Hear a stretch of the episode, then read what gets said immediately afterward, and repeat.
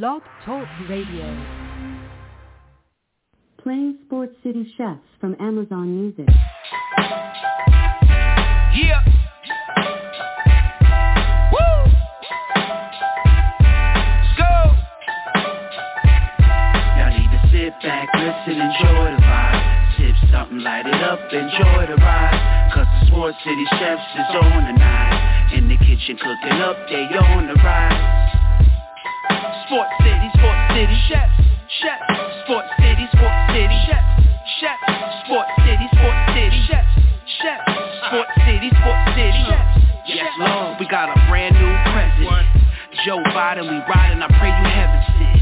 Word from the wise, my people stay ahead of Come on, I've been relevant, trying to survive the elements. It ain't no love in these streets, these dudes telling it. Case go from cold to hot, evidence. Kaboom, Sports City chefs is in the room. Cooking up hot topics to put up on your spoon. They well in tune, bloom like a flower in June. Superman verse MF Doom, the clouds loom. So tell a friend it's the Sports City chefs again. Pay attention, tune in, we on the set again. Sports City, Sports City chefs, chefs. Sports City, Sports City chefs, chefs. Yeah. Cabby, Taj! Connecticut. Uh. I done took off this blazer, loosened up the tie, stepped aside. The kitchen timeless is alive. Sports City, what is going on? We are now at the second BER month of the 2023 year for real. Um, crazy thing is the first BER month went down and went down in a classic form. We will talk about this and more. Let us get let us get a word from our sponsor. They kick this show off right. This portion of our program is brought to you by PHI Apparel Company. PHI Apparel Company provides unique designs and high-quality clothing for the great fans of the Philadelphia area. With their original designs for all, there's no doubt that they'll stand out in the crowd. Act now and listeners can use the promo code CHEFS for 15% off any apparel when you shop online at phiapparel.co. That's phiapparel.co co. Remember to use the promo code CHEFS for 15% off. Act now while supplies last. Sports City, y'all sit tight, man. We got a good one. I'm about to actually steam a little bit. I got to get some of this off my chest because I feel some type of way about what happened yesterday. I really do feel some type of way. It's going to be a lot of topics, a lot of dishes, a lot of stuff that I'm putting out that I'm cooking. I'm cooking with Sazon. Y'all know our season for real. I don't play around. But I got an oldie but goodie in the building co-hosted with me right now until they start to fill in. I got Arkeezy, a.k.a. Royce King. Welcome to the brunch. How are you feeling this morning? I'm feeling real good, Thomas. Probably feeling a little bit better than uh Mr. Charlo after last night's activities. But out of I my ain't gonna start Out of my cooking. pot. I know you pot. gonna handle it. I'm getting out, Out of the pot. I'm getting out. I, I, I asked about yourself. I didn't ask about nothing else I was cooking up. Just get out of there. I'm asking about Mr. King himself. See how they do me, Sports City? I, I really be trying to take care of people. You know what I'm saying? I believe that Royce King could be the future. You know, I treat him well and let him lead the way. You know, that's I try my best. You know, but hey, it's all right. So Sports City, I'm gonna do okay. So we got Mike in the building. Mike, welcome to the brunch. How are you feeling this morning? But every day I'm above ground. It's a good day. There are brighter days ahead, TP. But uh, I'm I'm doing good, brother. Okay, so so let me get in. I'm, I'm gonna do this. I'm I'm Sports City. I'm gonna tell you how I got this cooked up. I'm gonna go into the crazy stuff from last night. I'm gonna go into baseball quickly, give you the the standings and the races and and how things are gonna go down for the last day of regular season. I can't believe that we are at October first. Like this this year is cruising by. Is this what happens when you get older? Like days really start flying by like this? Like damn. I really feel like it was just January first. We October first today. Okay, and then so baseball, get into that. College top twenty five. I can't wait to start going through there because it's shaking up Elvis Presley, and then we're gonna get into our picks and predictions for week four. Uh, after everything that happened from Thursday into today, I, I will. I got to talk my junk about Thursday. I got. I got to talk about. Okay, so let me first and foremost let me heat this kitchen up because I feel some type of way. Sports City. I, I gotta, as best as I can, I try to be as analytical as possible about certain situations. I try to remove my personal agenda on what I want to talk about or how I address it. I try to throw it around the kitchen as best as I can to get everybody's views, perspectives, so on and so forth. there was a fight between Jermell Charlo and Saul Canelo Alvarez in Las Vegas, my, my second home away from home. Ask Royce. Royce know how I act out there.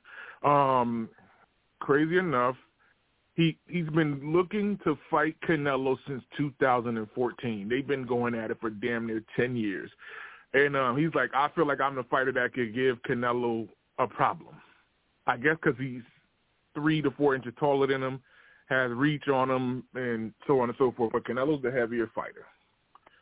They get into this ring and start to fight. I really feel like this was a a fight that Canelo was fighting and Charlo was just there to spar or or just to receive a check. Uh, at the end of the day, I'm gonna say this, Sports City, and, and I don't care how people come at me, so on and so forth. Some boxers I I respect the hell out of because they go to war, the warrior mentality, so on and so forth. They trying to, you know, defend their crown. Other people are just in there to get that six to seven to eight digit check, and I'm tired of it. And um Charlo, that's exactly what he did last night. Uh, he did enough just to stay up on his feet as much as he could. Uh, he did end up touching the canvas one time and taking a knee. It wasn't even like a, a solid shot that dropped him.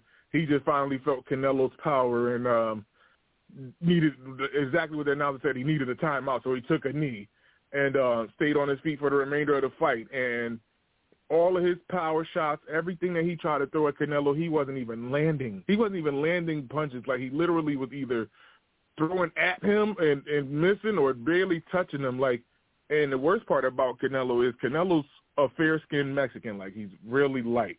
He had no red, no bruises, no busted lip, no nothing. Like Canelo went in there and came out as as he looked. Like he was definitely pretty boy Floyd status. Like nothing happened. And it was like, wait, if this guy has reach and is walking around at the same weight as you, because Canelo's a small guy, but he's solid to be smaller.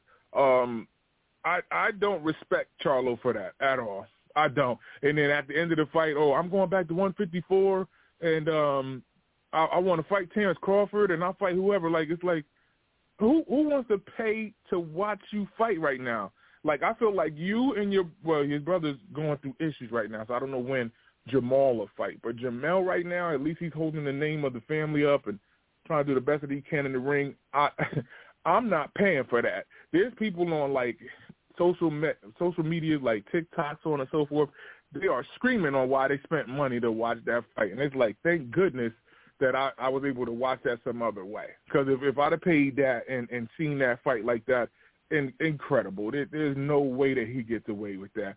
Um, boxing has to do something about scapegoat boxers that's pulling in millions to do that. Like I could walk around for 36 minutes and get 10 to 16, uh, 16 million, but I know I can't box professionally. But I'm just saying, like, who wouldn't? Like, who wouldn't try to do that or get knocked out? Sixteen million dollars, it knock me out. You should go ahead and lay me out, bro. I'm, I'm good. Watch me get up and spend this tomorrow. Watch. So I, will stop there because this is definitely personal. I, I definitely got personal on this situation. I, I'll come to you first on this one, Mike. Your thoughts on the fight last night between Charlo and Canelo, and I'll go to Royce after.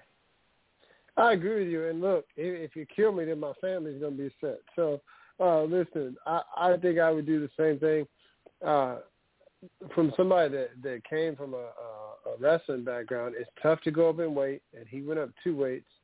I know his brother was initially supposed to be in this fight, uh, you know, but he did. He, he, you know, he wrote a lot of checks with his mouth that his behind couldn't cash uh, last night. It was uh, lopsided. It was definitely not. Uh, it was not what it was hyped up to be. I mean, you know, Canelo wins the fight, yeah, uh, but I wasn't impressed with Charlo. And, and to be honest with you, uh, I'm not really, you know, I, I wasn't really super impressed with Canelo. He acted like at the end of the day, I mean, I understand he's passionate about boxing, but yeah, like at the end of the day, he he won a huge fight. I mean, look, good win for him, but you know, we'll see what happens moving forward. But you know, it, it, it's interesting because after the fight, Charlo said, "I'm still the undisputed champion at 154." You know, he said tonight, I dared to try to be great. I'm proud of myself. Well, I mean, you finished the fight, so that's what you want to be proud of yourself for, then hey, uh, go ahead. But uh, you just didn't impress last night. Mike, you know what? I agree with you one thousand percent. Um, why talk that crap in the ring after a fight where nobody was thrilled at all? Everything that you threw was it, it looked like you just knew how to move your hands as a boxer and not touch Canelo. And I, where I really agree with you a thousand percent is, I wasn't impressed with what Canelo did. Canelo is still the same boxer that throws that looping left or looping right. If he catches you, it's, it's powerful, so it's going to rock you. You know what I'm saying? And he wasn't landing that solid because if he did, he'd have been knocked Charlo out, and he didn't knock him out at all. Um, but I, I do love the Canelo heart, especially what he said at the end of the fight, and he loved everybody. So that that was great. I, I love that Canelo did that, and he's finally trying to really speak his English as best as he could. Great heart, but that fight was not appealing at all to me. Um, Charlo, I'm disgusted. I, I Derrick James, first of all, the trainer, I, you, they need to get rid of you. I, I understand that you did your thing for the past two years in making these guys undisputed champions in their respective situations. Both of your undisputed champions lost their belts or lost their fight, respectively, in a year, uh, less than three months. Because I think the Errol Spence fight was July, and this fight is the end of September. So two months, three months within it, within that window, you're supposed to be trainer of the year. That's that's what they gave you before the uh, Terrence Crawford fight. Trainer of the year. Spence got embarrassed and Charlo looked embarrassing. Like, what what's going on? You, no adjustments. No, everything is the same. I, I listen, disgusted. Uh, I agree with you 100%, Mike. On uh, I wasn't too thrilled with what Canelo did, but he did enough to win the fight and did drop him and, and connected, did so on and so forth. But um, Royce, your thoughts on the fight? Um, what you heard, seen? Um, I mean, please have at it because I'm I'm red and I'm dark skinned. Man, four inches taller three inches edge and reach, and he never used it. That's the reports, right? I don't understand how you can have those types of advantages in boxing and don't put it to good use. Unfortunately, you know, as you mentioned earlier, I think my biggest grievance is probably with boxing in general, with pay-per-view and say Showtime Sports. Not to throw either under the bus, but I remember the days when some of the best fights would come on HBO Boxing or Showbox, and if you had those premium channels, you got the fight. You didn't have to go extra into your pocket. When fights don't live up to the hype, people are super frustrated. Clearly, we can hear that this morning as we broadcast. There's a lot of disappointment. And he didn't give him a fight, like a fight if this man walks in talking about Alvarez and walks out looking exactly the same way, all he did was work up a sweat, we have a problem. Mm-hmm. Certainly we all got robbed in terms of, hey, look, we know it's a tough sport. It can cause, you know, some damages and things of that nature. We understand what you have signed up for. You made that decision. We respect it, and we respect you enough to give you hard-earned money uh, hard earned money to be entertained by your skill set, right? And man, you just stole from a whole lot of people. It's going to be a lot of Charlo bashing, I'm sure. Uh, I'm not going to do it. I'm just going to say absolutely disappointed. Uh, when he took the knee, it was a delayed reaction. I was wondering, like, what's going on? Are you taking the knee just to go down. Like, I don't get it. But hey, it is what it is, Tymeless. On to the next great fight. Hopefully it's not the next great hype, but truly, let's move on. This guy let us down in Charlo. Right. And then look, here goes the crazy part. You ready for this, Roy? The next great fight is the rematch of Terrence Crawford and Errol no. Spence. Yes, exactly. Yes, and Derrick James is back in the corner again to help Errol Spence look ridiculous. Like Errol Spence, who gassed you? Like, like this is this is the worst part about like situations where your friends don't help you or you don't save the person from themselves. So I guess he felt embarrassed. That's his first loss, but you lost so bad. It's like wherever you or however you want to fight, Terrence Crawford is gonna look worse because he's knowing what to do with you now. He ain't gonna let it go eight to nine rounds. Like I'd rather get rid of you and get this money and go back to Omaha, Nebraska. Like at the end of the day, so that's the next big fight. Canelo's not fighting until May. He said Cinco de Mayo. So you have he has an eight month layoff. That's the one thing I don't like about Canelo is his layoffs and how he makes the world wait. Charlo, I'm I'm not impressed with none of y'all. Like um hopefully your brother can shake his you know, his ills at the end of the day and uh we'll go from that situation. But the way that these Texas boys are looking, this is shameful that uh the way that they're actually uh appearing in the ring okay, because I could do this all day long. I'm I'm pretty I'm pissed. I am pissed because I this is a fight that I was really thinking that Charlo could have. Since you was talking that junk, said they said that he could uh bring problems to Canelo. What problem did you bring? Like, okay, so let me let me get into other things for City. I'm going to talk about a little bit of baseball. If you guys are not aware of the situation right now, the Atlanta Falcons are playing the Jacksonville Jaguars. The Jags are up 17-7 in the third quarter in London. Uh, the in Falcons had Stadium. 77 yards of offense in the first half. Yes, um, to do this quickly, uh, I'm not impressed with what the Falcons have done. It makes me look at the Lions situation where the Lions beat them last Sunday, and um, I'm like, was that just like a, a beat down the Lions are supposed to do, which they did, or is Atlanta really that bad? And looking at this game right now, Atlanta looks bad. Um, like you know, when a blitz is sent and the offense is trying their best to hold it as best as I can, but one guy put a you know, good amount of pressure, or like they got to try and stop one of the rushers. That offensive line didn't even look like it was there. Um, and Ridder threw a pick six as well. This this game is actually interesting that Atlanta actually scored a touchdown recently, but we'll be watching this throughout the entirety of the show. Um, let me get into baseball as best as I can, Sports City. Um, this is the last day of regular season. Um, the the second month, the second BER month starts today. Um, everybody, stay tuned. Uh, the, interesting enough, some teams have made the playoffs already due to other teams falling in and out of the situation. I I love this. This is this has been one great year, MLB wise. Um, especially the way that my boys are putting it together. Finally, at the end of this season, um, but we'll, I'll get into this the best way I can. Okay, so starting across the board, and then I will go American League first. Um, first and foremost, you have the American League East.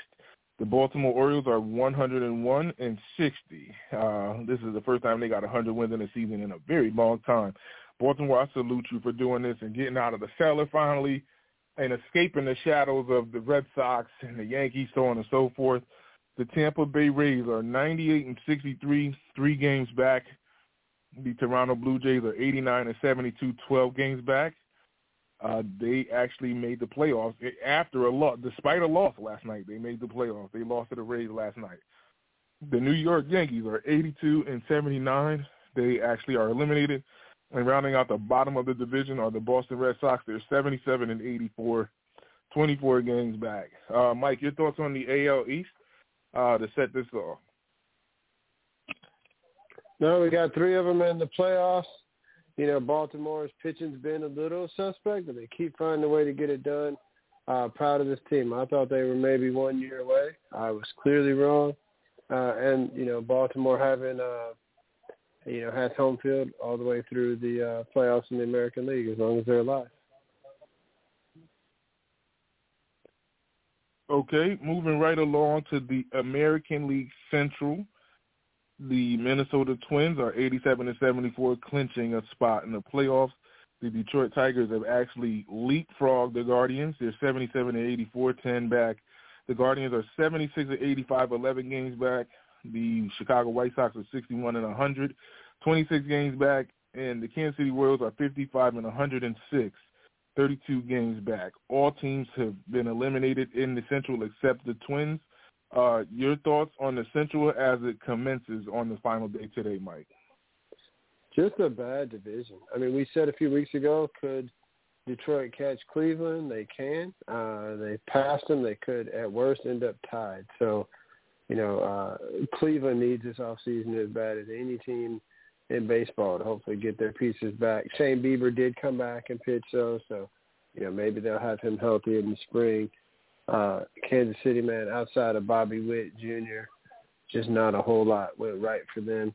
And then Chicago had to reboot, right? So uh, we'll see. I, I think you're going to see a lot of changes in that Chicago White Sox uh, clubhouse in this off season. So uh, they already sold off a bunch of pieces at the deadline. Keep an eye out for them in the off season because you're going to see that team do a lot of uh, shaking up of the players and pieces on that roster.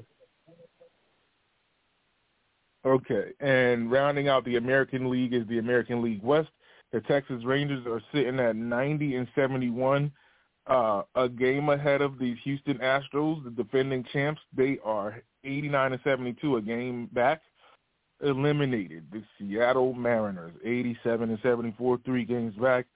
The Los Angeles Angels are 72 and 89, one of the destructive stories I've ever heard in my life. And rounding out the bottom of the American League West, probably their first and last uh, season potentially in Oakland, are the Oakland Athletics sitting at 50 and 111 losses. 40 games back. I, I feel bad for Oakland, man. Uh, you guys are going to lose your team on this type of season. Another thing about the American League West, the team that I was worried about making the playoffs is eliminated being the Seattle Mariners. They were putting it together. These batters have been hitting well, but they actually come up short. Uh, Mike, your thoughts on the AL West uh, as the season comes to a close? Uh, sad about Oakland. Told everybody about the Angels. It was interesting that Shohei was back in the dugout this weekend uh, for the last weekend for that team.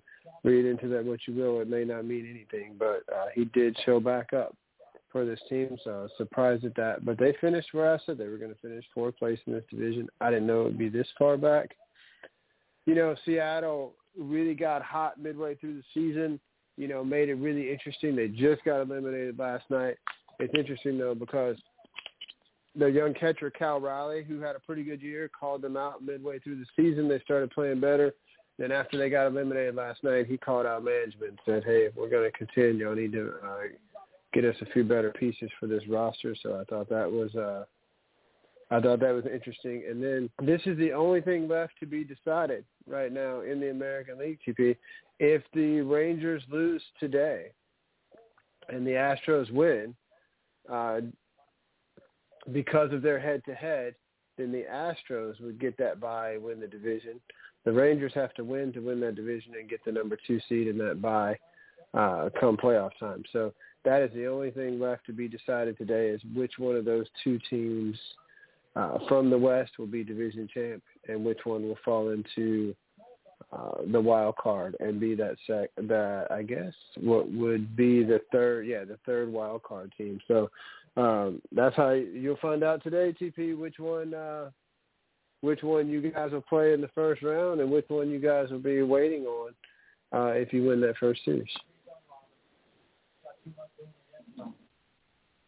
Yeah, I'm a little nervous about everything right now, but now now that the playoffs are here, it's like we got to address the situation as best as possible. So I can't I can't duck it anymore as best as I can. So um, um, I do have a caller in queue calling out of California. I have Mr. Hughes breaking news. How are you? Welcome to the brunch this morning. Doing fantastic, boys. How you guys doing?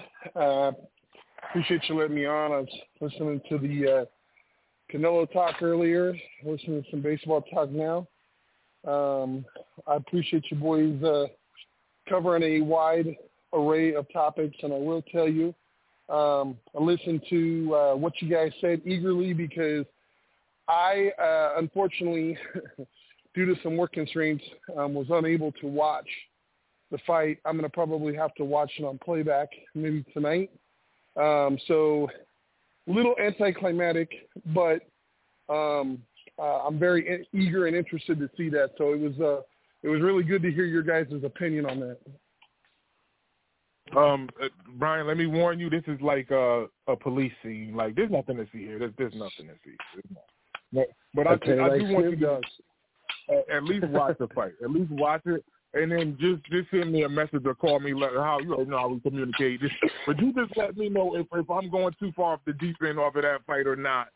But nevertheless, uh, your thoughts on at least baseball at this point in time, from what you've heard, how you would like to address either American League or I'll jump right into the National League to get out of here and, and start talking college. Yeah, you know what, man? I'm gonna keep it pretty short. You know how I feel about baseball right now. It's it's baseball. Baseball is America's pastime, and it's been really hard for quite some time for me to uh, to really uh, really enjoy the sport because as an Angels fan, um, we have been doomed to purgatory for years and years and years, even though we had two of the top five players in the entire league for the last three, four, five years. And I said this to you earlier in the year, and I appreciate what Mike said. You know, obviously the LA media is making it a big to-do that Shohei showed up there. I think what Shohei's doing is showing that he's a class act. I think what Shohei's doing is showing that um, he's a he's a good teammate, and that you know, ride or die, he's going to be there for the team. I, I personally don't think there's any way, any chance in hell that Shohei Ohtani comes back. And as much as I love the kid and everything that he did for the organization, the Angels made a, a in my opinion, made a very, very big mistake not trading him at the deadline and getting assets back. As bad as their farm system is, as bad as their team is, every year they, you know, they use a little bit of duct tape to plug holes. Uh, they never really address the glaring issue, which is pitching, which we've talked about, Ty. Um, I just don't see this getting better. I really don't. And now that your stars, Rendon, Trout, are starting to get older, become more injury prone, I don't see it getting better. But you know what? I do want to give kudos to. I want to give kudos to the Texas Rangers because it wasn't that long ago that they were in the same class as the Angels. They were horrific. They were continually finishing bottom of that division. And you know what? They have a competent GM and owner that were able to turn that franchise around. Um, I'm not one of those people that damn the people in my division unless you're a cheater like Houston. So Texas, bring home the division. You guys deserve it. You guys fans deserve it. Get that W and don't let it uh, don't don't don't don't tempt fate. That's what I will say. Texas deserves to win the division. I'm pulling for them. I hope Texas gets the division. That's all I got to say about the AL. As far as the uh, the NL. Wait, wait, wait! No, no, mean, no! Stop, stop, stop, stop, stop, stop, stop, stop! I didn't get to NL yet. Stop, stop, stop. Um, oh, okay, and, my bad. Please, and leave and leave Dusty Baker alone. Dusty's a great skipper. Leave leave Dusty alone, man. That mm-hmm. that Keaton stuff was a couple years ago. Like they're they're past that. Yeah, I was gonna say, I, I was gonna say to, was he was I, he there when to, it happened? No, he was not. No, yeah, it, yeah. right. I'm not. Right. I'm not including Dusty. But is there still people yeah, in the front but office to, and players to manage that, that work? team, though.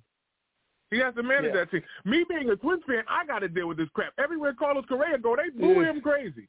They boo him every time he get up Yeah. to the plate. If he make a play, they booing him. It's And like, you know bro, what? he's in All I'm gonna say, all I'm gonna say, Ty, is I hope the ring was worth it because you know what? Every one of those guys deserves to be booed the rest of their career. You know what? Yeah, do, Rose can never, Correa gets it. never get in the Hall of Fame for making a bet on his team. But you, but but you're not going to say that this is more egregious, just outright cheating. You know, knowing what pitch is coming in, we're gonna steal signs. Like, I don't know. Like, listen, you you know, you know, I I differ from a lot of people as far as the Pete Rose thing, but I'm just saying, the Pete Rose thing to me, in my eyes, is nowhere near as egregious as Oh, what these guys did. And these guys, Mhm. and these guys, including ownership, got to keep that title, got to keep the rings, keep the prestige from it, and you know what? They deserve to be booed everywhere they go. But you, but you know what? I mean, here's the thing. People try to steal signs all the time. It's the use of technology and everything else that they use that makes it so egregious. But yeah, I mean, to your Right. point, Alex Bregman's never had uh, the same kind of season. And the one thing that you said earlier that I that I just want to correct, uh, Anthony Rendon hasn't become injury prone as he's gotten older. He's been injury prone since college. All right, fair enough, fair enough. My point being is, they they have all this money tied up into aging stars that are now on the field about half the year. And as you guys know, that's not necessarily a recipe for we're going to be in the hunt next year. So, you know, it is what it is. Yeah, there's a lot of there's a lot of uh, you know, interesting pieces, you know, but when you start talking about interesting pieces, obviously you're not talking about the playoffs because you don't talk about interesting pieces for the future uh, if your team's a playoff team. You're talking about interesting pieces now. Um, just to add on to this situation, so I can get away from it and get to National League, get in and out of here. Um, I was watching this week an interview that they had in L.A. with Mike Trout. Mike Trout literally started crying mid-interview about him not being able to play and not being healthy. And he said he's doing everything that he possibly can to be out there on the field and goes into spring training and is trying to take care of his body, eat the right food, so on and so forth. And he's like, it's always something that happens, and he he's really trying to control it. And I'm, I'm not gonna lie, I'm not an Angel fan at all, but I'm a big Mike Trout fan. When I seen him crying in that interview, I was like, that's horrible. Like it's bad that I know that he's yep. trying. You know what I'm saying? And it is it, it's a tough scenario that the Angels have to watch Ohtani leave and potentially have to move on from Trout. Trout has so much money in his back pocket. Like, what do the Angels do? Like, they're stuck to both of these guys if they want to keep Ohtani in the park or uh, try to deal with Trout. And Trout has been off of the field, in and out of that lineup for the past four to five seasons. That That's a tough scenario for the Angels. But let me get into the National League so I can get done with baseball and get to college. Um, I'll start with the National League Central. The Central uh, the Brewers are up 91 and 70, uh, clinching the division. Eliminated are the Chicago Cubs. They are 83 and 78. I was I was pushing for you guys. I wanted you guys to come through. Uh, the Cincinnati Reds are 82 and 79. The Pittsburgh Pirates are 75 and 86. And rounding out the bottom of the division are the St. Louis Cardinals, 70 and 91. This is one of their worst seasons in a long time, uh, nearing 100 losses at that. Uh, Mike, quickly so I could get in and out of National League. Your thoughts on the National League Central? Future's bright in this division. Uh, St. Louis got a lot of questions to answer. We'll see. It's not it's not going to be handed to you anymore. Uh, Pittsburgh drafted Paul Skenes. They got a lot of good young players. Finished way better than anybody thought. Uh, Cincinnati, a lot of good young players as well.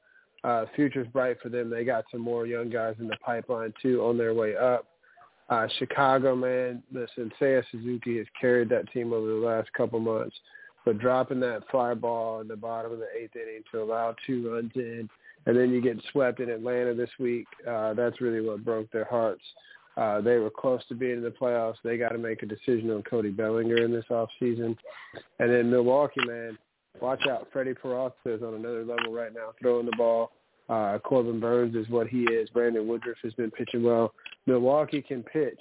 Uh, that's a tough matchup in a short series for anybody uh, in those first couple rounds. So uh, I, I don't think they're going to advance all the way through, but Milwaukee could be very dangerous in a short series. So watch out for them in the playoffs.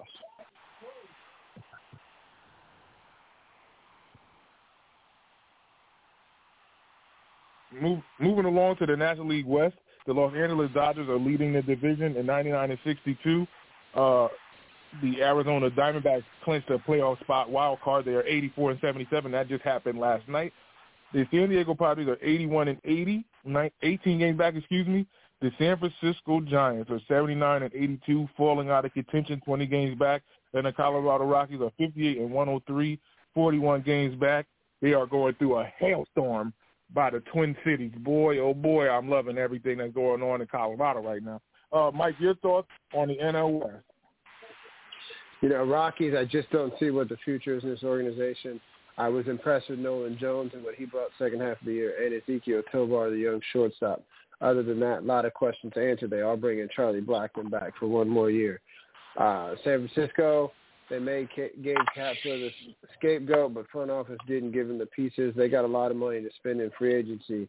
Uh, they're disappointed that they fell off, uh, but they had to do something. They ended up replacing the manager because they they played terrible the last couple months of the season, one of the worst teams in baseball. Uh, but we'll see. San Diego finally made it over 500. TP, we've been saying all year. Are they going to make it over 500? Now they finally got there Uh, so just a little bit too little, too late for San Diego. Uh, they played well down the stretch, but just you know ran out of steam. Arizona, good for them making the playoffs. Good young team. Uh, that's going to be an interesting series. Uh, whoever they end up playing, we'll give it to that in a second. And then, as I said before, you better get the Dodgers this year. Well, they didn't get him. Kershaw lost his first game last night since May, but he's going to be lined up to pitch game one. The question with the Dodgers is who's going to pitch for them in the playoffs with all the different injuries and things they've had on that pitching staff. But that's still a very formidable lineup. Uh, really good years out of Freeman and Mookie Betts and even J.D. Martinez over 100 RBIs when the Red Sox kind of gave up on him. But nice season offensively for the Dodgers, and the Dodgers are going to continue to reload moving forward. Okay, going into your wheelhouse right now. Uh, the NL East, the Atlanta Braves lead the league, 104 wins, 57 losses. The Philadelphia Phillies have a wild card spot, 89 and 72. The Miami Marlins, 84 and 76, clinching last night, 19 and a half games back. They clinched a wild card spot. The New York Mets are 74 and 86, 29 and a half games back, and the Washington Nationals are 70 and 91, 34 games back. Uh, Mike, your boys are doing it. Uh, they have the overall lead all across the board. Um, give me your thoughts on the NL West, and then we'll go straight to college for everybody. Okay, real quick with the Nationals, a lot of youth learned on the job. Mets, disappointing story we talked about. The interesting thing with the Marlins, we got to see how that comes out with them in Arizona today, uh, because the Marlins might have to go play a finish a suspended game in New York tomorrow to figure out seeding for those last two wild card spots. So we'll figure out what happens there. Uh, the Phillies are a dangerous matchup for anybody they get in the postseason because that team can hit, and Bryce Harper's figured out first base. Uh, Trea Turner, after a really low, really slow start, has come around. So the Phillies are a dangerous matchup in the postseason. And listen, man, what more can you say about Atlanta? Can they hit enough home runs to break the record today? We'll see. But um, Ronald Acuna is my MVP. I don't care what anybody says. He now broke the franchise record in uh, in steals, and then with everything else that he's put together this season, uh, Matt Olson was uh, going to lead all of Major League in home runs, and he broke the club RBI record. So a very special year from Atlanta. The big thing with with the Braves, TP, is uh, can Max Fried's blister get healed so he can be ready uh, come postseason? And then can they pitch enough? We know they're offensively they're going to be fine. So I have a really really special season out of the Atlanta Braves. That's one of the best offenses I've ever seen. Okay. Uh, speaking of Atlanta, just to keep you guys' eyes open on this situation, they are still losing in London to the Jacksonville Jaguars, seventeen to seven. Uh, looking like they are first down. Actually, the Jags have pushed the for, uh, first down. Uh, Trevor Lawrence just got one to Christian Kirk. Okay, so I do want to get the football as best as I can, but let me get this college out of the way. Sports City top twenty-five from Friday on. Uh, Utah loses their matchup against Oregon State 21 to 7. Interesting enough, Utah was one of the teams I felt like was going to be a surprise story. The way that they came out there in uh, Oregon State's building, they looked flat. They could not get anything going. Uh, the Beavers sent so many blitzes at Utah that they really couldn't get the ball downfield as they best as they could. And uh, they have a speedster that they could not deal with at all. Like this guy is the new uh, I'll, I'll say college joystick. Like they, he's like the Dante Hall of college at this point in time. The way that Oregon State was putting it on Utah. I mean, it was some of the runs that this guy had was incredible. Uh, at the end of the day, I'm trying to find his name. Oh, Bolden. Silas Bolden is his name. That's it. Okay, so and he he had one incredible run uh, in the midst of the game. Going throughout the top 25 from Saturday, uh, the Georgia Bulldogs uh, survive a scare up against the War Eagle in uh, Alabama, beating Auburn 27 to 20. Michigan blows out Nebraska 45-7. I think they gave them the seven points. Uh, I'll say this quickly: Nebraska give up, fold. Like like I, this isn't the Nebraska that I grew up from the '90s watching. Lawrence Phillips, Tommie Frazier, Eric Crouch, all of these monsters that they had, they they can't even compete. I think Michigan gave them that touchdown just to like save face. That that's horrible. And in Lincoln. They they did it to them in uh, Nebraska. It, it, Michigan really outclassed them. Michigan is on a streak of scoring 30 points and holding people to a touchdown. Uh, two teams have done it. I think it was the 79 Ohio State Buckeyes and the 1993 Florida State Seminoles. Both have won the national championship. Things that make you go, hmm. Uh, Texas take care of the business up against Kansas. Kansas was without their starting quarterback. Uh, nevertheless, Texas actually had this game tight early, uh, but pulled away late in the second half uh, with Ewers and company. Penn State wins by blowout in Chicago up against Northwestern 41 to 13. Washington wins their matchup up against Arizona. Interesting score, 31 to 24. But Penix is still on top of the, the pile in that situation. USC in the the shootout of shootouts yesterday. Well, no, no, this is the one of the shootouts. Let me say it that way. Um, USC wins the game 48-41. USA USC clearly had the the edge in this game until the last quarter, where Deion and company made this a game late. Oregon blows out Stanford 42 to six. Um, hold on, people. I, am getting feedback. Hold on. Okay. Um, where was uh? Okay, Oregon wins their matchup up against Stanford 42 to six in a blowout in Cali in the Bay Area. Notre Dame survives Duke. Duke had the lead for a while. Notre Dame scores late, winning this game 21 to 14. Uh, I got to tip my hat to Duke to get this far from what they've been doing at this point in time. Um, but Duke, you know, definitely surprised a lot of people for the run that they've been on, but they will end up falling after losing to Notre Dame at home. Alabama blows out Mississippi State 40 to 17. I give Alabama a ton of credit because Mississippi State had it interesting early, and then they just blew the doors off the hinges uh, up against the Bulldogs in Mississippi State. Um, this is something that my co-host will not like. Ole Miss wins the shootout of shootouts yesterday, 55 to 49. These two teams combined over 100 points in a uh, a regulation game. They didn't go into overtime or anything. Um, the one thing about it is I'm not a big Kiffin fan. I wanted LSU to try to pull it out, but LSU has their issues defensively, uh, especially with them giving up 55 to Ole Miss. And Ole Miss, I feel like, still is middle of the pack, and LSU being 13th ranked, I felt like they could have played stronger, but the offense had to shoot as best as they could. And um, the last play, Daniel tried his best to get the ball to the receiver in the middle of the end zone, but they broke the pass up. Ole Miss survives 55 to 49. Oklahoma blows out Iowa State 50 to 20. Interesting thing about this game, this game was interestingly close early. Oklahoma said no, no, no, and blew the doors off the hinges late in the second quarter, uh, stretching his score to 40 to 20 at the end of the the second quarter and ended up putting up 10 more points in the second half. Uh, Tennessee beat South Carolina 41 to 20. Where is Spencer Rattler? Like, uh, people aren't talking about him from two years ago. He was a preseason Heisman hopeful. He ends up leaving Oklahoma, goes to South Carolina to try to change scenery, and he's still losing.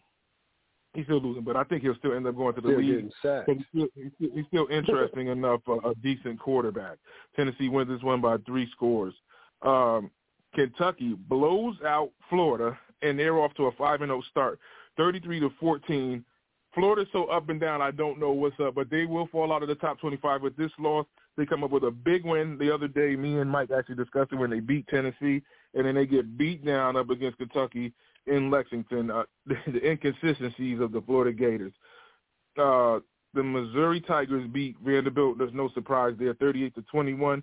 And rounding out the top 25 is Fresno State beating Nevada 27 to nine uh, in Fresno. Um, I'll go to you first, Mike. Your thoughts on the top 25, and I'll get to Mike, and then we'll get to the NFL as well. I mean, I get to Brian. I'm sorry. Well, a couple of things. I'm going to start with Friday night. Uh, Utah has to get their starting quarterback back. He's been out throwing the ball before games, but he had that injury late last season. Uh, they've done all this so far with a backup quarterback, and it finally caught up with him on the road on Friday night. Now, even though they got one loss, all their goals are still in front of them. They still see USC. They still got Washington, I think, this year. So uh, everything is still in front of Utah. They got Colorado still this year. So, um, you know, I, th- there's a possibility that an 11 and one team out of the Pac-12 could be in playoff contention. So Utah's got to get their quarterback back. Uh, listen, the Vegas tried to tell everybody with this Georgia Auburn game, even though uh, Georgia got beat. Uh, I mean, even though Auburn got beat badly last week by Texas A&M, this was only a 14 point spread. That's a crazy rivalry game. Uh, but Georgia, defensively, they're not as dominant as they have been, TP, and so they really need the offense to step up. And it's not. They don't have a lot of the same pieces, but they do have Brock Bowers, who is a monster. Uh, so uh, we will see. They have Kentucky this weekend. So, uh, you know, Kentucky right now is looking like the second best team uh, in that Eastern Division. Yesterday was really their first tough game, though. They played uh, Cupcake U and uh, Alabama School for the Deaf and Sisters of the Poor, and then um, and then the one-legged Catholic school uh, wow. to start the season. So now they finally, uh, you know, play a quote-unquote ranked team uh, and get, you know, take care of business yesterday. So now they get Georgia next weekend. We will see. Uh, Devin Leary didn't uh, throw the ball great in that game, but boy, boy, boy, uh, the Vanderbilt transfer Davis, he hit, he gashed Florida for 280 something yards uh, rushing yesterday. So uh, they were just able to, you know, beat him at the line of scrimmage. Uh, Michigan, impressive um, against a team that has not impressed me at all. Scott Frost was supposed to be the savior there and left a mess. Uh, so we'll see. I mean, Matt Rhule's teams tend to be better in the second year, but you got a lot of rebuilding to do. Like you can't just like strip this to the studs. You got to like blow this whole thing up and completely start lay a new concrete block and rebuild really from the ground up. So uh, we will see what he can do there. 16 straight years, uh, Alabama has beaten Mississippi State. Uh, looking around, man, uh, Spencer uh, Spencer Rattler sacked six times yesterday. This is a Tennessee had this game marked on their calendar because you remember uh, South Carolina knocked them out of the playoff picture last year. Uh, so they took care of business uh, yesterday against South Carolina. Now, let me go ahead and speak on this uh, and just get this out the way. I don't want to hear anybody blaming Jayden Daniels. I don't want to hear anybody blaming the offense. You put up 49 points on the road. Uh, I talked bad about the Denver Broncos because they gave up 726 yards last Sunday against the Miami Dolphins. Well, the LSU Tigers gave up 714 yards to Ole Miss last night. It was awful. Matt House, defensive coordinator, they need to send you to the house. Uh, this is as bad or worse. LSU had their worst ever defense in 2020 when they brought Bo Pelini back the year after they won the national championship, and this defense is worse. And you got a lot of people back from last year who were good, uh, who played well on defense. Uh, I think a lot of this is schemes. A lot of this is coaching. Yes, you can't continue to remake that tra- that secondary through the portal. You need to be able to develop your guys. Uh, but at the end of the day, this defense should not be this bad. Uh, this LSU team was ranked 13 on name alone. And what's sad about this to me, TP, is this is probably the best offense that LSU's had other than that 2019 team, maybe in the history of their uh, in in the history of the school. The offense is the offense is remarkable. The the the numbers they're putting up, throwing the football, and even in the running game, the offense is good. But at the end of the day, you got to be able to stop some people uh, they couldn't stop anybody. Uh, they couldn't stop on like I, I almost feel like you could have pulled eleven walk-ons uh, from the student body with the right coaching and been able to have a little bit more success on the defensive side of the ball. I get it. Lane Kiffin's supposed to be an offensive genius and smart and whatever else. This team only put up 10 points last week against Alabama. They put up less than Mississippi State was able to score on Alabama. But yet, they put up 55 and go for 700 plus yards. They ought to be ashamed. LSU is eliminated from the playoffs, which I didn't think they were going to be there this year anyway. I hope they would, but I didn't think that was going to be there for them. At the end of the day, it's one conference loss, uh, but I don't see anything to to make me think that that team's going to run the table. They still got to play A and M. They still got to play Alabama. They, you know, uh, there's plenty. They go to Missouri this week, who's undefeated at five and zero. Now maybe you know you could start by, you know, trying to trying to knock a team out of the rankings and whatever. But uh, it is. Uh, it, it it was an extremely extremely disappointing loss for LSU, and you know they're gonna say this is this is probably the best win that Lane Kiffin's had as a head coach. He's never been able to beat a team ranked ahead of him. Uh, before yesterday, his biggest win was Indiana in the bowl game, right? So, and that's a basketball school. So, miss me with that. Um, the, this team didn't play great defense, but but we will uh, we will see because uh, you know now you know Texas A&M took care of what they were supposed to do uh, in beating Arkansas by 12, and now mm-hmm. Texas A&M's got to turn around and play Alabama next weekend. So uh, Oklahoma and Texas next weekend too. Oklahoma wins 50 to 20. Uh, Texas did their thing uh, yesterday as well. So, I mean, you know, man, it, it's just tough. Uh, I'm I'm good, man. I'm good. Uh, Caleb Williams played well yesterday uh, for USC. Shedeur came back, and so USC, even though they won that game, they still face a lot of questions on the defensive side of the ball. Uh, you know, my, like I said, hey, trust me, my team does too, so I recognize it and I understand. But USC's got a lot of questions to answer defensively.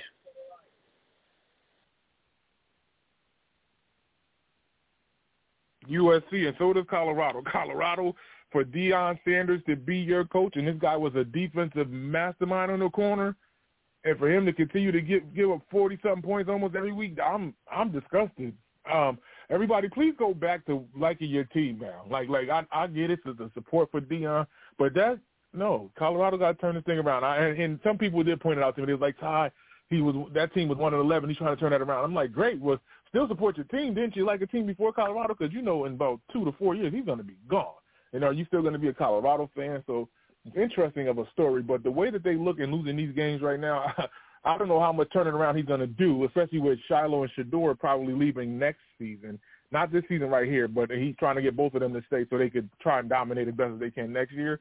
But then they're leaving, and then what's going to keep him in Boulder? Like not his sons. I think he wanted to see his sons through to try to get to the league. So that's immediately my thoughts on that perspective right there. Um, Brian, your thoughts on college, and I'll get to the NFL oh, right now. That was great.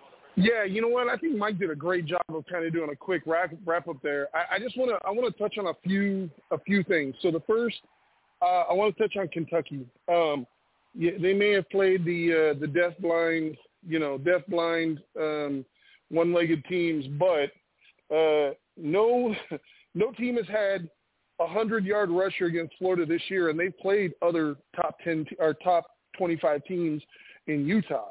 Um, so Davis rushing for 280 yards is still impressive. I, I, I think Kentucky's for real. I think I, I, I think they look damn impressive. And like we always say, you can only play the teams that are you know in front of you. And Florida looks you know obviously very inconsistent. Looks really good against Tennessee. Looks really bad. But I'm gonna give I'm gonna give that credit to Kentucky. I think they made them look bad. I think that offensive line and Davis just did whatever they wanted in that game.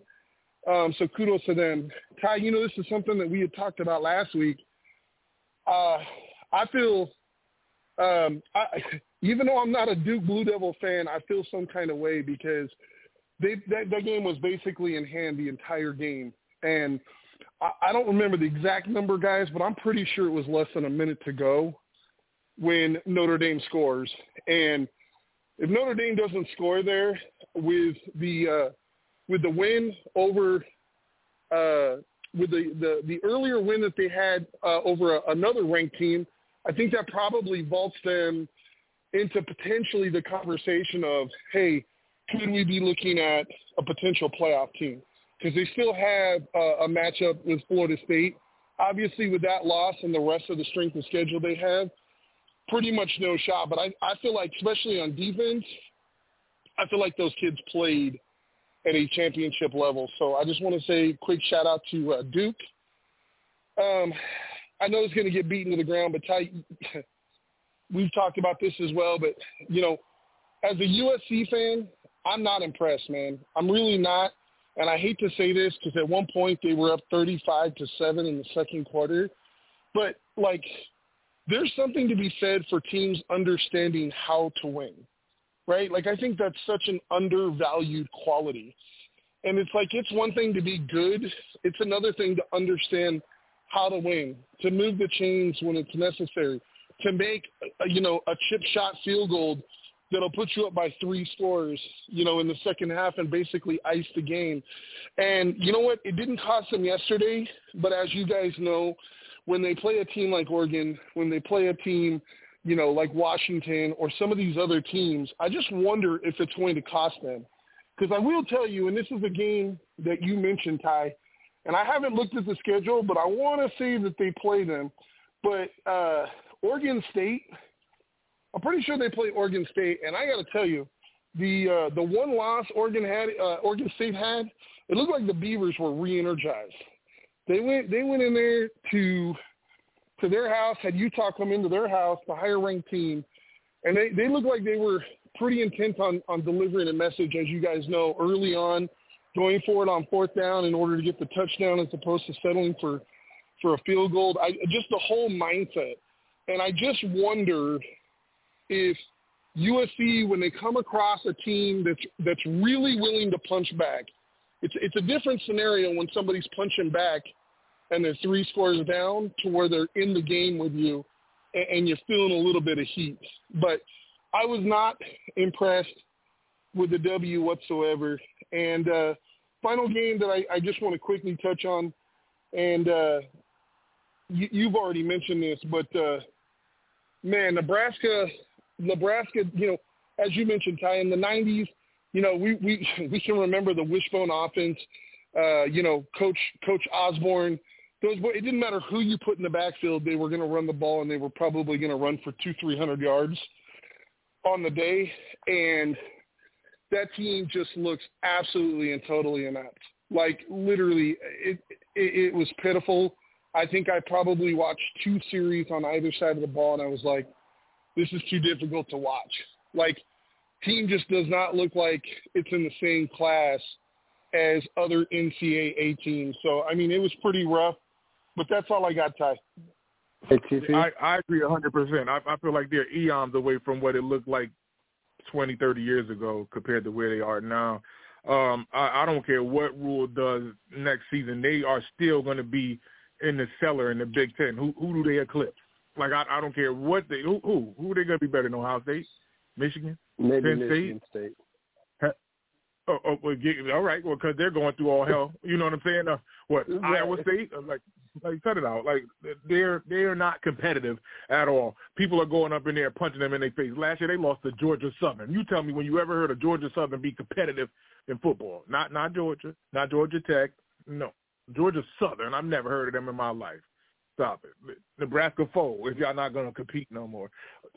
Look, this is just as personal as uh the Charlo situation because I'm not gonna lie, I'm a diehard Hurricane fan. But when Tommie Frazier was running the ball like that, I, I was a complete fan of watching that option work. That option doesn't work anymore. So Nebraska's like one-legged at this point in time. Okay, so let me get everybody back involved. I still got Royce here with us. I'm gonna get everybody's picks and get us out of here as best as we possibly can. Um, NFL Week Four was underway as of Thursday night, and y'all know I'm electric at this point in time because the Detroit Lions went into Green Bay, Wisconsin to play the Packers, and they took care of business in Lambeau Field, winning that game 34 to 20. A lot of people are coming to me and saying, Ty, you know, that score wasn't indicative of what you guys did to them. You guys beat them real bad. I'm like, I know, but I don't want to get too hype. Let me just chill.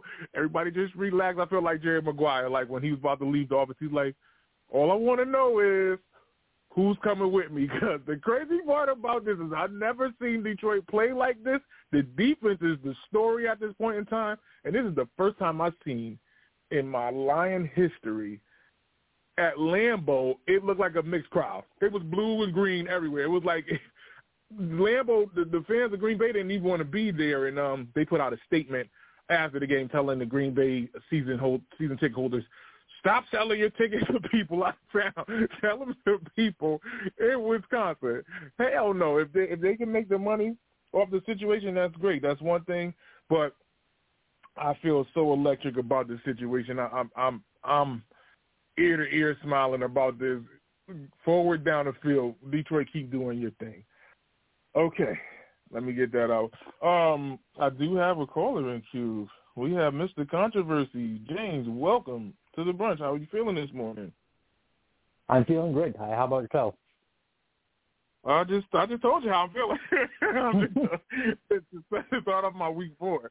Um, Don't get your hopes up. They're gonna let you down like they always do. Oh, Same old that's, Lions. that's, that's, hey, that's your problem. You left. You could do what you want to do with your former team. I'm still here. I will not leave Motown. You hear me? That's the Sports City. I could expose some things, but I'm gonna let him. I'm gonna let him slide. I'm gonna let him slide. But just know I know the back door. Sports City. I know the back door. Okay, so let me get into this as best as I can. First things first. I have the Dolphins and Bills taking flight in Buffalo. The Bills are favored by two and a half. Arkeezy, are you still with me? I'm with you, Thomas. Who do you like in this game and why? Uh, I like the Miami Dolphins because they're hot. Not that the uh, Buffalo Bills aren't on a two-game win streak as well. Uh, somebody's got to got to lose today uh, in, in that streak.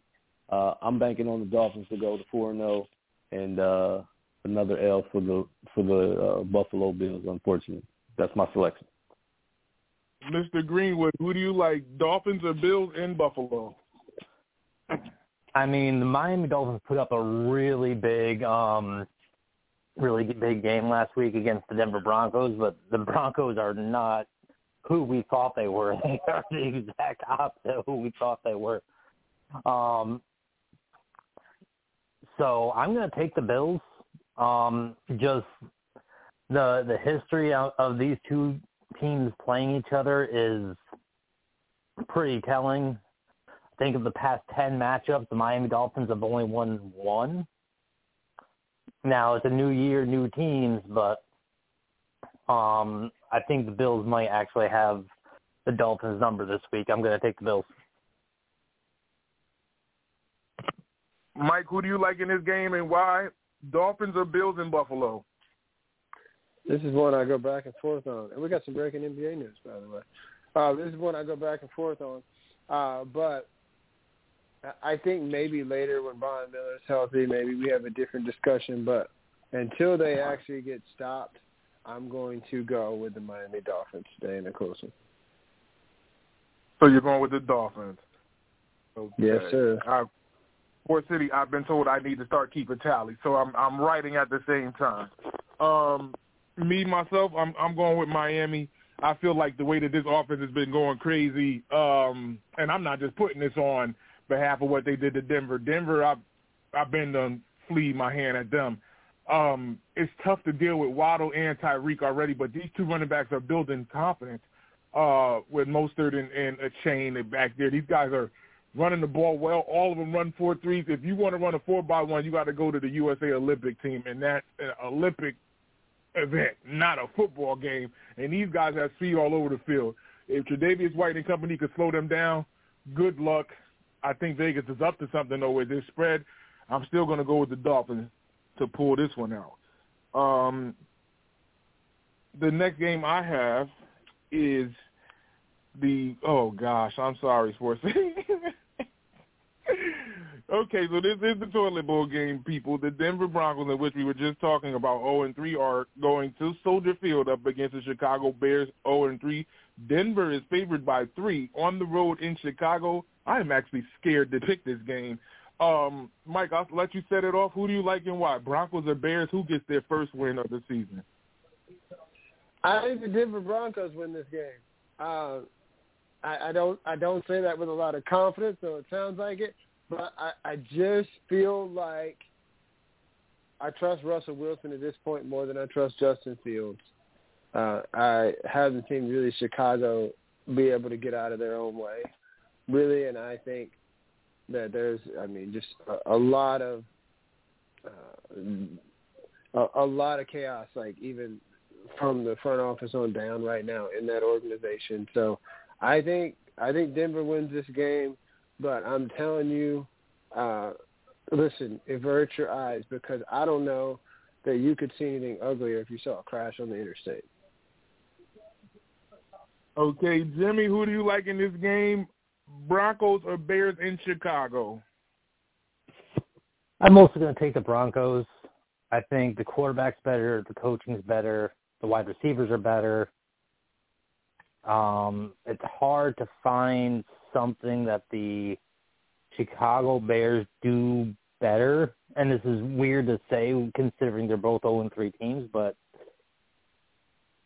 we were thinking that the Cardinals were just going to tank the whole season, and I honestly think the Arizona Cardinals might be better than this Bears team too. So I'm, I'm taking Denver. I just think they're they're a better squad. Okay, Royce, uh, your thoughts on this game, Broncos and Bears, and I want to give you some news that I know that you may like or love. However, I could address this to you. The doggone Blazers have traded Jrue Holiday to the Celtics for Malcolm Brogdon and picks. Um, this is crazy because I really felt like Brogdon was a good fit with the Celtics, but for them to get Drew, similar guard, it, it, I would have rather them kept both of them, but I guess to get the guard, they had to give up a good piece. Um, your thoughts on the trade that just happened, but your, also give me your pick first, Broncos Bears too, and then I'll I'll get this one around the kitchen also. Well, this is perfect timing, Tymeless. Uh, my reason for selecting the Broncos this week is a basketball reason, is because I was there when they won the championship and I was able to partake in their parade. That was a great time. So I'm going with the Broncos. It's definitely a battle of uh, attrition uh, between them and the uh, Bears. That being said, based on the news that's being reported by Woj with uh, Jrue Holiday to Boston, as you mentioned, Robert Williams and Malcolm Brogdon headed to the Blazers, uh, this will kind of like tell the tale on uh, all of that the Portland Trailblazers received for Dame Lillard. So now you have DeAndre Ayton, you get Robert Williams, you get Malcolm Brogdon. They're also receiving, uh, I believe it's a couple of first round picks. One is coming over from uh, Golden State. Yes, in the 2024 uh, Golden State first round pick, and then a 2029 unprotected Boston first to the Blazers. So that's pretty much a, a good haul there for the Blazers. They're going young, but they do have some veterans who aren't prima donnas. They're not going to make a big issue about minutes. They're going to help push the needle uh, forward for young guys like Shaedon Sharpe, uh, the rookie that they drafted this year, uh, Scoot Henderson, as well as Kris Murray and others. So I think Chauncey is going to, you know, get an opportunity to show just how well he can coach up a young team that has some veterans who uh, he would consider dogs in his camp. So that's my uh, convo on that. We can get into that uh, on a basketball show. For sure, for sure. Just, just had to feed you. I got to make sure I take care of my boy now. I got to take care of homie now. I got it. You know, I, I fed him before. I fed him before. No problem. Um, this is tough for me, for City. I'm really in the pickle. Like I don't know what's in the pick. I really feel like the Bears can shock the crap out of the Broncos. Like just because this is that Justin Fields type of game to take advantage of a defense that let up damn near 800 yards of football, gave up 70 some odd points, and watched two running backs get four touchdowns apiece in one game. If the run game was beating you that bad, and that's something that Chicago can do, is run the ball. What's it? I'm going against the grain. I'm going with Chicago. Prove me wrong, Denver. Prove me wrong. I'm going with the Bears to win this one because if the Bears lose this game to the Broncos, they are getting the number one pick in the draft. That that's it. And I feel bad they brought Justin Fields there, and they. I really don't want to say what I'm about to say, but I got to. They wasted their time with trying to address Justin Fields and not having the right coaches around him. Justin Fields, save your case of you being in Chicago. Prove them wrong. I'm going with you to pull this off up against Denver. Uh, Denver still has the issue to me defensively, and I like how everybody out there in Colorado is pointing fingers. That's that's the funny part about this.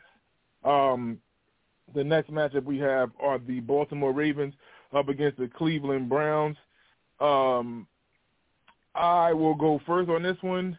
The Ravens are favored by two in Cleveland. Deshaun Watson is not playing. This is tough for me because they still have injuries on the Ravens side of the ball, but I feel like Lamar still could be more effective up against this Browns team. I'm going with the Ravens on the road to be the old Browns to beat the new Browns. I'm going Ravens in Cleveland. Uh, James, your thoughts on this game? Ravens and Browns. Um, I'm I'm taking the Ravens as well. Um, it's it's not like the Browns have like a Jacoby Brissett sitting um sitting on the bench who's like a decent starter. They're they're going to be I, uh um they're going to be taking um Dorian Robinson putting him out there and I do know that a lot of people have some hype on this guy, but probably not on his first start. I'm taking the Ravens. Okay, Royce, who do you like in this game, Ravens or Browns? I'm gonna go Browns. Uh oh. Going with the Browns. No reason other oh. than uh I'm going with the Browns. okay, no problem. Hey, I ain't mad at you. Go ahead, Tupac. Okay, Mike, your thoughts on this game? Ravens and Browns in Cleveland. Uh, so before I pick this game, let me just say that my heart is broken with the Jrue Holiday news because uh, I really like the player a lot, but he's going to the one team that man. Okay, uh, I will pick the Ravens in this game. I just feel like uh, a chip on their shoulder. They lost a game they probably shouldn't have lost last week, and at the end of the day, injuries on both sides of the ball. Uh, but I'll take the team that has their starting quarterback. So uh, I'm going to go with Baltimore to get this done in, in Cleveland. Okay, I do have breaking news back in the building. Brian, are you able to pick at this point in time? yeah, I got a few minutes, Ty. I uh, I, I, I agree with the consensus. Um, I think I think it's a tall task, as well as Cleveland's been pay, playing. I think it's a tall task to ask them to beat the Ravens without their starting quarterback, without their starting running back, um, and we didn't really know whether or not the quarterback was going to go until today, which only further complicates. So, with that being I'm going to say Baltimore wins, but that defense is nasty. I, I, I think the first team to 17 probably wins. Broncos or Bears, Brian? Real quick, I want to do these quick, just to give me a name. Broncos or Bears? Oh God, what an ugly game! This is like this is like this is like this is like Nebraska. This is like Nebraska versus the school of the deaf. Um, I I guess you know what. I guess I'll go with the more innovative coach. Ugh, I guess I'll go with uh, the Broncos. I'm all by myself. I picked the Bears by myself, bro. Um, Dolphins and Bills. Uh, I'm going Bills. Uh, I, I I really think it's a bounce back game. And uh, fun fact: uh, in the last 13 matchups, the Bills have won 12 of the last 13. I know this isn't quote unquote the same team, but it is the same team as last year. I like I like uh, I like Buffalo to win this one. Okay, so now that we're all caught up, I'll come right back to you, Brian. The Bengals or the Titans? This is in Tennessee. The Bengals are favored by two and a half in Nashville. Man, you know what? It's hard, Ty, because my heart is telling me, my heart is telling me that Cincinnati should win this game. But I mean, I did just watch Monday Night Football against the Rams, where they barely eked out 19 points. And as bad as Tennessee's uh, offense has looked, uh, their defense has actually been fairly decent. Uh, this is a tough one for me. I mean, we're we're we're waiting and expecting a breakout game for Burrow. I'm gonna go a little against the grain. I'm gonna say Tennessee wins this game. Um, I think they have I think they have the better coaching, and I I think it'll end up showing up today. And you know what? As bad as Henry has been this this week or this year, uh, I think this might be the game where he might get back on track. Okay, Sports City, I'm going to go next, and and this is personal for me. You can ask James Greenwood himself. There, in my heart, I don't think Tannehill can outshoot Burrow. I don't care what type of calf muscle he got pulled, so on and so forth. I am not a supporter of Ryan Tannehill. I'm going with the Bengals. If and this is this is funny because watch the Titans pull this game out and something crazy happen in this game. And it's gonna be like Tannehill's the star, and uh, no, I don't care. I'm going with Burrow and company. Ja'Marr Chase is finally w- waking up. Well, Burrow's been finally being able to get him the ball, um, and the run game has actually been working too. Hopefully, they can keep this run game working and start beating them downfield uh, in Nashville. I'm going with the Bengals. Um, Royce, your thoughts on this game? Titans, or Bengals or Titans? This is in Tennessee. I'm going with the Bengals because I like Ja'Marr Chase. Okay, James, who do you like in this game? Bengals or Titans? Oh, I I mean, just based off of what I've seen this season, I have to go with the Bengals. I don't feel good about it. It's not something that it's a smash play guaranteed win, uh, as much as it should be with how poorly the, uh, Tennessee Titans have played. But um, I am going to go with the Bengals. Um, my guess is that the cast is fully recovered. Ja'Marr Chase looks a lot more like his old self last week, and I, I think that's going to continue. Meanwhile, we haven't seen King Henry doing um, doing what he's used to doing, and he's starting to lose snaps to to his backup running back. So, I, I think I'm going to take the Bengals in this one. Mike, who do you like in this game? Bengals or Titans in Nashville? First of all, Cap's not fully recovered uh, and he showed some limitations last week. But even in those limitations, it was the defense that really stepped up for Cincinnati, and they didn't win by much more than the Niners did against the Rams. So, uh, but end of the day, I trust Joe Burrow on a bum calf as long as he doesn't get hurt even more. I still trust him more than Ryan Tannehill. Give me Cincinnati.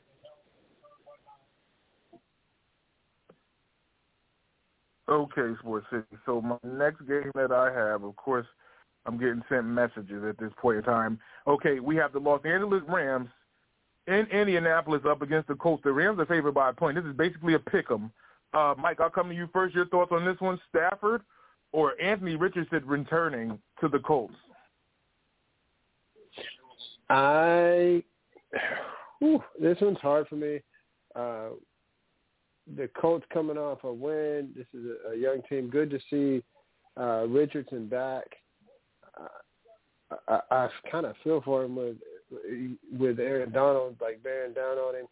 But I think that uh, where's this game in Indianapolis? Yes.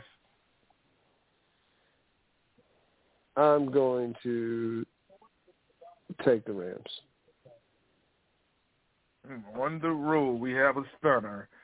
Uh, Brian, who do you like in this game? Rams or Colts? I could see either team winning this game, which makes it really a true pick 'em. Um, there's paths to victories for both teams, but uh, as as you just mentioned and as Mike asked, um, anytime a West Coast team travels east and it's an early start time game, you got to give at least a minor edge to the home team.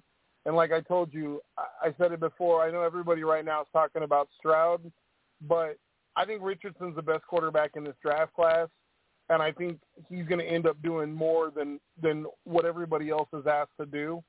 Um, I, I, I think the Colts win this game. I think the Colts win this game, and um, I'm I'm going to go with the Colts to uh, to win by let's say three, late late field goal. Mm, nail biter, huh? We got a nail biter. And listen, you better watch your points spread because you still owe me one. You still owe me one. James, who do you like in this game? Colts or Rams? This is taking place in Indy. Um, just going off of it's um, it just going off of what you said. Um, it seems to be it seems to hold true when um when West Coast teams head to an Eastern time zone it messes with them a little bit, especially if it's a one o'clock game. And um, so I am going to take the Colts. We've seen Zack Moss inexplicably become like a legitimate running back for the for the Colts. and Anthony Richardson's back. I think honestly that the Rams are a better team overall, but because they're at home, I think the Colts are going to take the win. Okay, Royce, who do you like in this matchup? Rams or Colts in Indy? Well, you know I'm here in Indy, so Mhm. I'm going with the Colts, the home that uh, Peyton Manning built. Um, like you guys mentioned, Richardson is back, so I'm just expecting them to have a great game at home. I think they're really up for it. And looking forward to uh, them coming through with that pick. So Colts. I'm going against the game. I'm going with Michael Harvey. I'm going with the Rams. Stafford cannot lose this game. Crazy situation. I'm thinking that he has to try to keep some type of pace out there in the NFC West. Uh, if he loses this game, there's a lot of questions around him while Cooper Kupp is trying to come back to.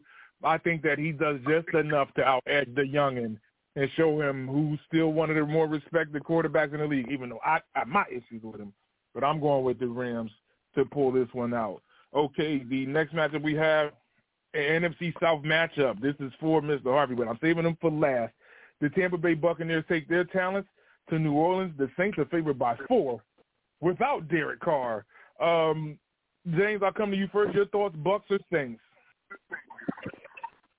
I will never pick Baker Mayfield to win any game, even even if he wins a bunch. I can't pick him to win. I'm taking the Saints. Brian, who do you like in this game, Bucks or Saints? Well, the game that I saw the Saints play last week was a tale of two halves. Uh, one with Derek Carr and one without. Uh, and the, the one without saw them get outscored 18 nothing in, in basically the fourth quarter. So, unlike James Greenwood, I will take Baker Mayfield because he's not going up against the Philadelphia uh, defensive line again this week. I think he'll have a little bit of time to throw. And you're talking about Evans, Godwin. Uh, I, I think they'll be able to move the ball a little bit, and uh, I, I think Tampa Bay Tampa Bay will be the team that's still only a one-loss team after the game. Royce, who do you like in this game, Bucks or Saints? Bucks. Buccaneers. Okay, and I'm going Tampa Bay too. Um, even though Kamara comes back, Alvin Kamara is back with the Saints, but I still feel like they have a good linebacker corps to at least try to keep it consistent around him. Mike, give me your thoughts on why your boys take care of business or let it go in the dome. No, they're going to win at home. Uh, they're going to harass Baker Mayfield. Uh, I like the uh, the weapons that Tampa has downfield. I just don't trust the trigger man. I think they can get enough pressure on him, uh, and I, I think Kamara uh, is going to bring a boost to that running game. I still like the receivers. And listen, as bad as it was in the second half, um, Jameis was still ten out of sixteen. So if I can get if I can get 65 plus percent without turnovers, uh, I think the Saints find a way to get it done. This team's still a work in progress, uh, but I, I think they'll be okay. I don't know if I said I'm going Tampa as well. Um, and just, just because you said his name, I'm going to say it. That's the 30 for 30 guy. Jameis was Jameis Winston. You got to prove that you could beat your former team. This this is the get back game. So I'm, I'm going with the Bucks if I didn't say it. Okay, the next matchup I have interesting one. No, it's not interesting. I'm lying real bad. I apologize, Sports City. NFC East battle. Uh, the Washington Commanders are taking on the Philadelphia Eagles. This is taking place in the Linc. The Eagles are favored by eight and a half. Vegas is up to something very dirty, very dirty. Eight and a half. I'm I'm questioning that spread. Royce, who do you like in this game? Commanders or Eagles? We're going with the Eagles. Okay, James, who do you like in this game? Commanders or Eagles? Eagles. I'll even drop the eight and a half. Mm. Uh, Mike, who do you like in this game? Commanders or Eagles? Fly, Eagles, fly. This is looking like a sweep. Brian, who do you like, Commanders or Eagles?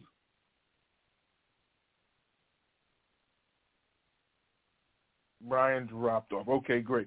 Um, I'm gonna go Eagles as well, but I think the Commanders uh, cover. I think they're gonna keep it within a touchdown or one possession game. Vegas is being dirty. I, I don't I don't like the way that they're operating. That's Vegas. You you guys are dirty as hell. Um, the next matchup we have are the Minnesota Vikings at 0 and 3, the Carolina Panthers at 0 and 3. This is taking place in Charlotte, North Carolina. the Vikings are favored by five on the road. Um, James, your thoughts on this game, Vikings or Panthers? Uh, the Adam Thielen revenge game. I know. Uh, I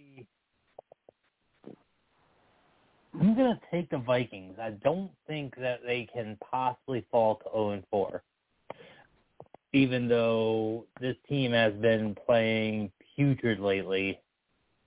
I think it's time for the Vikings to finally get off the schneid. Um, it could easily go the either uh, go the other way, but I just I just have a feeling on this one. I'm going to take the Vikings.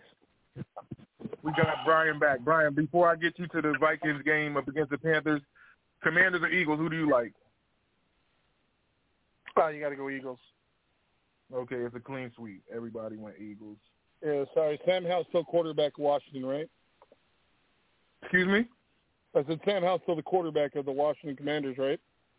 Right, exactly. Uh-huh. Yeah, Eagles. Eagles, yeah.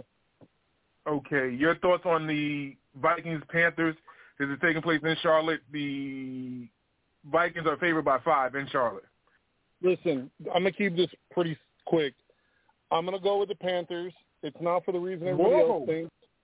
Listen, the the Panthers are gonna win this game because last year the Vikings were 11 and 0 in one score games. This year they are winless in one score games. They're finding ways to lose. They, I- I'm pretty sure he's already had a Mark Sanchez butt fumble, uh, being Kirk Cousins. And besides, we've already talked about this. Kirk Cousins is eventually going to end up in Gang Green on James's favorite team. So in order for that to Mhm. happen, they have to continue to lose. So because of that, Vikings lose. Wow, I'm stunned. I'm stunned. Mike, your thoughts on this game? Vikings or Panthers in Charlotte? I think that the Vikings win.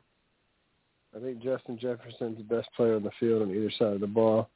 Uh, I think five may be too many points. Uh, uh, so I'm going to say that uh, Vikings win by a field goal.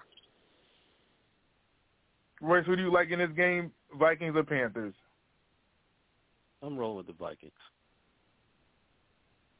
Okay, so Brian is all by himself. I'm going with the Vikings as well. I don't think there's a corner on that field that could deal with Justin Jefferson. Watch out for Justin Jefferson to have over a buck forty. I'm gonna say over a buck forty. It's like usual. Like I feel like that's gonna happen. Like uh, unless unless they shut him down. If the Panthers shut him down, Brian, I, I'll give you 15 minutes to go crazy. Like like if y'all if you pull this out, if the Panthers beat the Vikings, I'll give you 15 minutes or any show to go crazy that I'm with you with. Period. Like I, I got All right. I got you. You you redeemed yourself too after the 20 point. We're gonna beat the Rams by 20. Like if you if you pull this one out, you redeem yourself. I'm gonna give you that one. Okay. The next matchup I have are okay. Does anybody in this kitchen believe that the Texans could beat the Steelers? They are in Houston. The Steelers are favored by three in Houston. Does anybody believe the Texans could defend their house? No, I think it's not Jacksonville, who's the one team they tend to have their number. But uh, no, I think the Steelers win too. Dan, yeah, will no. I don't know what the spread is, but I think that the the Texans cover. It's three. Yeah, I'm rolling with the Steelers. It's three. That's pretty close. Yeah, I think I still think they cover.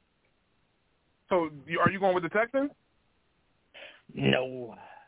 Uh, you know what? I'm, I'm gonna go. I'm gonna go against the grain. You know what? I will take the Texans today.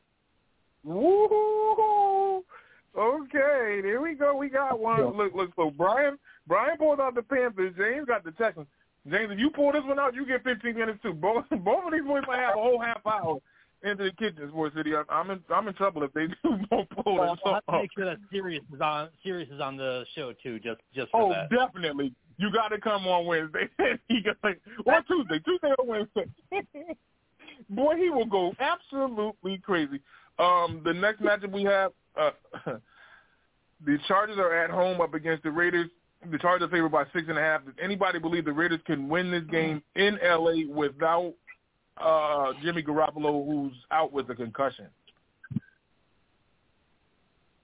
Nope. Everybody chargered out. Okay, so here we go with an interesting game. The New England Patriots are taking their talents to Jerry's World up against the Cowboys, in which the Cowboys are favored by six in Dallas. I'll come to you first on this one, Mike. Your thoughts, Patriots or Cowboys? Cowboys bounce back. They might have, this might have been a trap game, uh, but after the loss to the Cardinals last week, I think the Cowboys bounce back and get this done today. Okay, Royce, your thoughts on this? No, no, you're going last. I'm sorry, Brian. Who do you like in this game, Patriots or Cowboys? Okay, we lost Brian. Um, James, who do you like in this game, Patriots or Cowboys? Well, obviously, we them boys.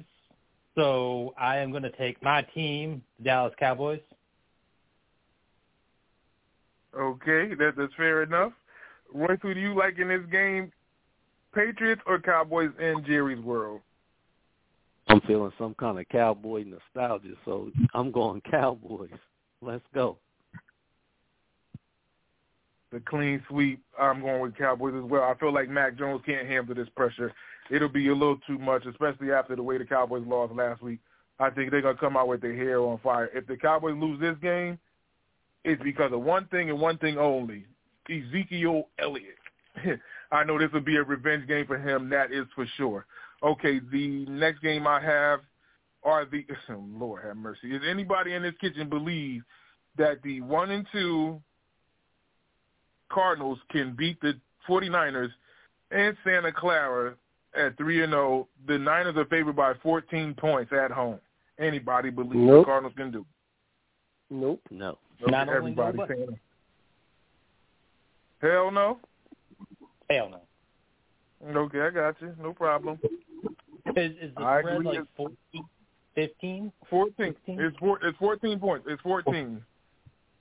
Okay, and the Sunday night matchup, Lord have mercy, is the, there's a lot of this happening today. Does anybody in this kitchen believe that Gang Green, the New York Jets, could protect their house up against the buzzing Kansas City Chiefs and Taylor Swift at that? Uh, the Chiefs are favored by eight in MetLife. Anybody believe the Jets can do it? Oh, Absolutely not.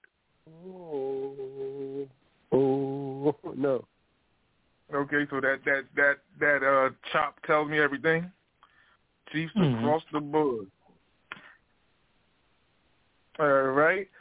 And last but not least, and I'll get us out of this kitchen as best as possible, the Monday night matchup. The Seattle Seahawks are coming all the way across the country to take on the New York Giants at one and two. The Seahawks are favored by one and a half coming across country in MetLife. Uh, who do you like and why, James? I'll come to you first. Seahawks or Giants? Um, I know I just said the whole thing about you know teams coming across country and all that jazz, but honestly, I can't pick the G-men until they figure out what the hell's going on. I will take Geno Smith and the Seattle Seahawks.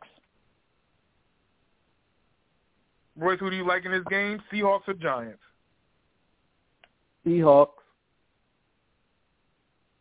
And this is tough for me. Oh my God.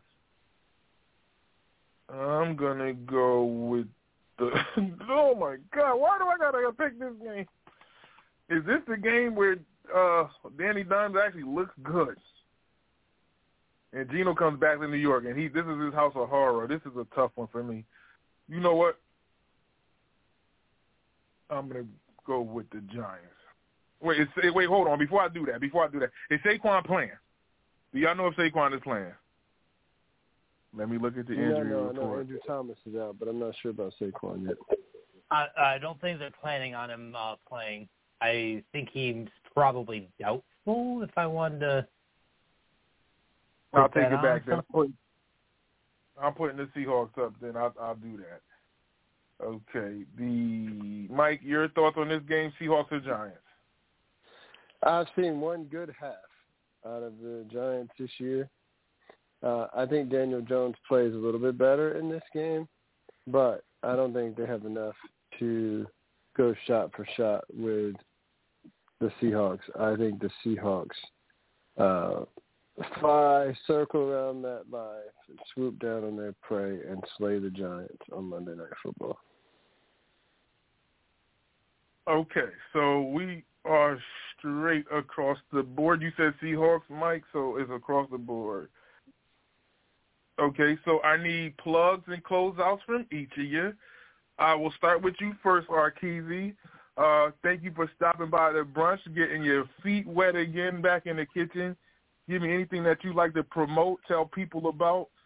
Welcome back to the kitchen. The floor is yours.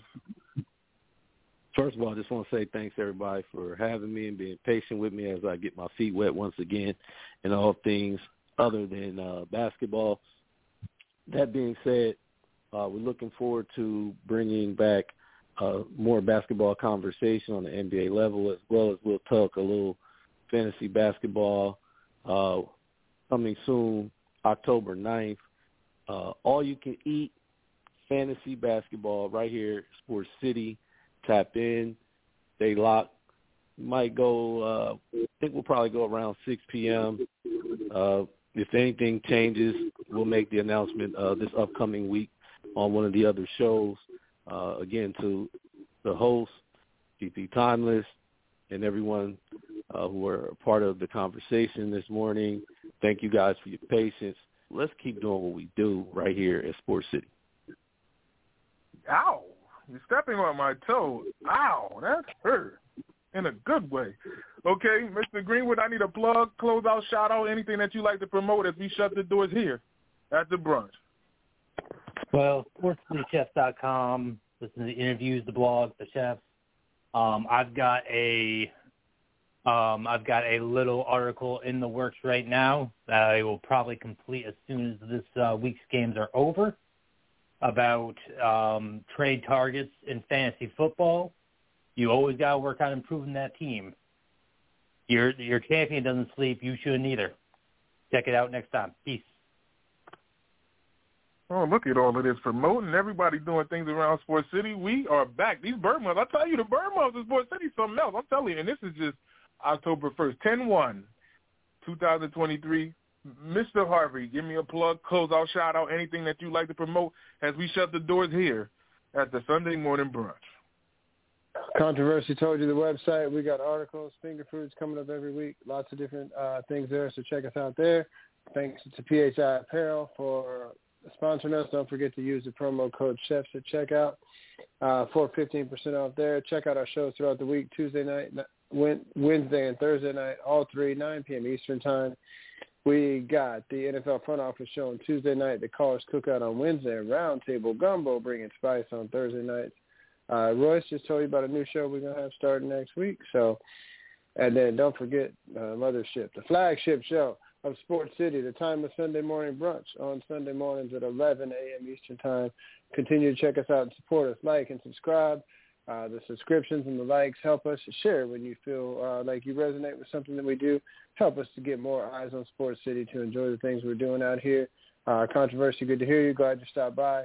Uh, shout out to Breaking News, Brian Hughes, uh, for stopping in earlier. Royce, man, pleasure to have you in the kitchen. Share the uh, share the kitchen with you again. Uh, look forward to continuing to chop it up with you in future shows.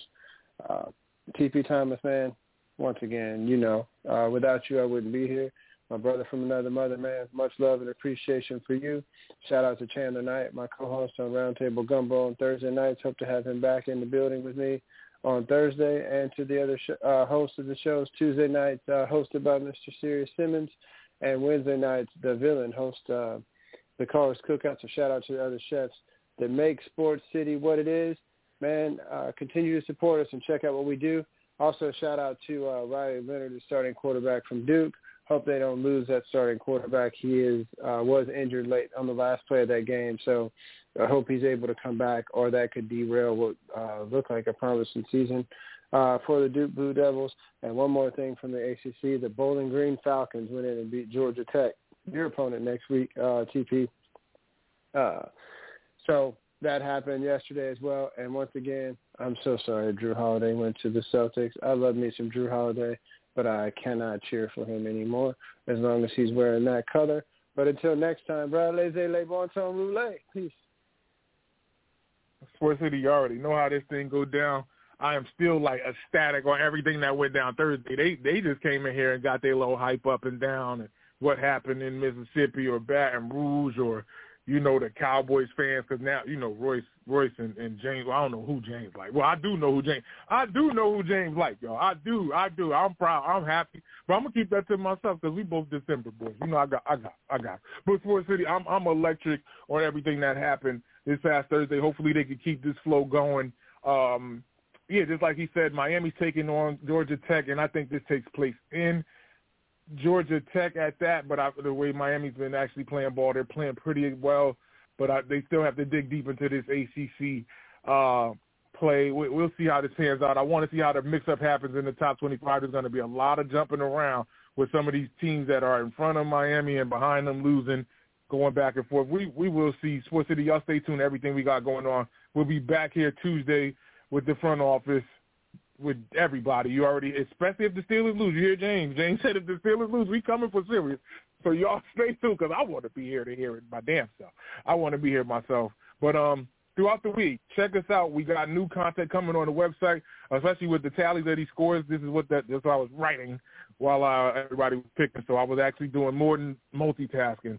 Um, but on that note, tell a friend to tell a friend that it's the chefs again. And if they don't know, now they know. Sports City, Sports City, chefs, chefs. Sports City, Sports City, chefs, chefs. Sports City, Sports City, chefs, chefs. Sports City, Sports City. Kaboom, Sports City chefs is in the room.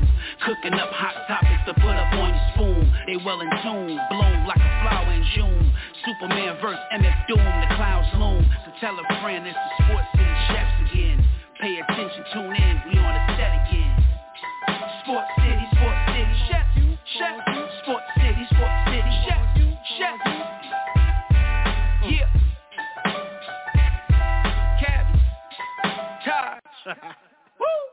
Woo! kid. Uh.